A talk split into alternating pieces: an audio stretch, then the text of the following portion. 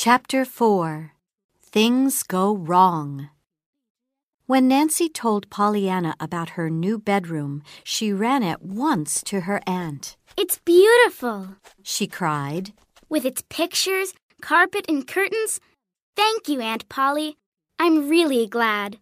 Pollyanna, please stop being glad about everything. I'm tired of it. You always say it. Why? It comes from our game. Father, Pollyanna began and then stopped. Aunt Polly didn't like to hear about her father, so she said nothing more about it. After dinner that day, Miss Polly phoned the minister's wife. I'm sorry, but I can't come to the charity meeting at the church this afternoon. I have a bad head.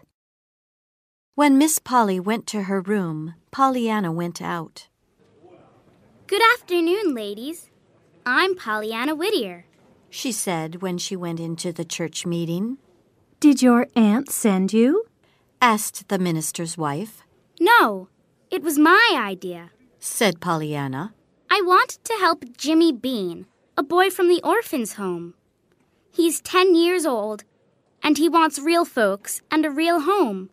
Can one of you ladies take him into your house? The ladies talked a lot, but not one wanted to take Jimmy. In the end, Pollyanna left the church sadly. She didn't go home, but walked far into Pendleton Woods. There she found Mr. John Pendleton on the ground. What's the matter? She asked. I fell from those rocks up there and broke my leg. He said. I can't move. Then he took a key from his coat and gave it to her.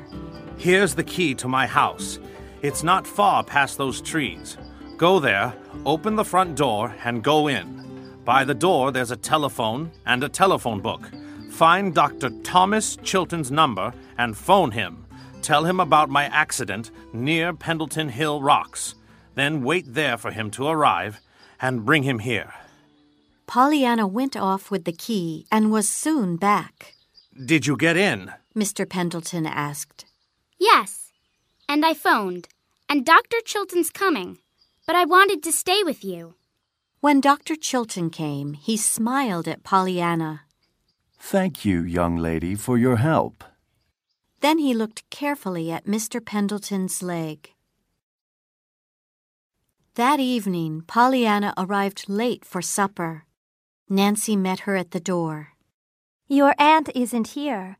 She went to Boston suddenly to visit a sick friend. And I'm glad. Nancy! cried Pollyanna. It's okay. I'm playing the glad game. laughed Nancy. Then Pollyanna told Nancy about John Pendleton's accident, and she listened with an open mouth. The next day, Pollyanna told Jimmy Bean about the ladies' charity meeting. I'm sorry. She said, They were more interested in their charity work in India than in you. It's because India's far away, I guess. Then she had an idea. I know. I can write to the ladies from my father's old church out west. Maybe they'd like to help you because you're far away. Okay, said Jimmy, and he went back to the orphan's home again that night. Three days later, after her friend in Boston died, Miss Polly came back home. Can I take Mrs. Snow's jelly to someone different today? asked Pollyanna that Thursday. He broke his leg, and he needs the jelly more than Mrs. Snow at the moment. And Pollyanna told her aunt all about John Pendleton's accident. John Pendleton? Cried Miss Polly, Do you know him? Yes. said Pollyanna, So, can I take him the jelly? Very well. said her aunt. But I didn't send you. You must be careful not to say that. Pollyanna found Dr. Chilton at John Pendleton's house. Come in. The doctor said, and Pollyanna went into Mr. Pendleton's room. Why are you here? Cried the man in bed angrily, I brought you some jelly. said Pollyanna. Nancy made it. She works for Aunt Polly. Aunt Polly? Miss Polly Harrington. I live with her. With her? he said. His face was suddenly white. Yes, my mother was her sister. When father died, they sent me to her.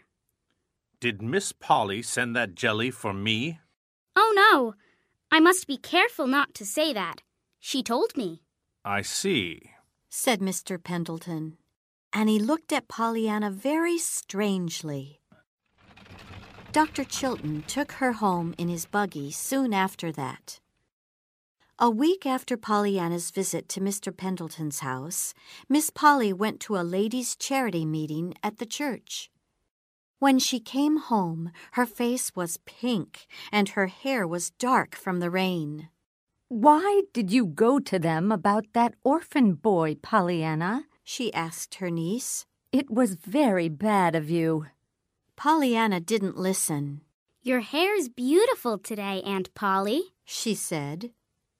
She took her aunt up to her room, did her hair, and put a red flower in it. And Miss Polly couldn't stop her, couldn't punish her. Then, suddenly, through the window, they saw Dr. Chilton's buggy in the street with the doctor in it. Pollyanna opened the window and called out to him. Dr. Chilton, did you want me? I'm up here. Miss Polly ran from the window at once. What's the matter? Pollyanna called after her. Why did you do that? It's not right for folks to see me with a silly flower in my hair, cried her aunt.